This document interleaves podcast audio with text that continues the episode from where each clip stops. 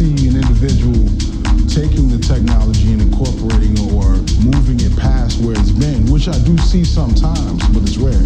I mean, there's examples. You have guys that can go out and play records on a laptop, and then they'll be playing keys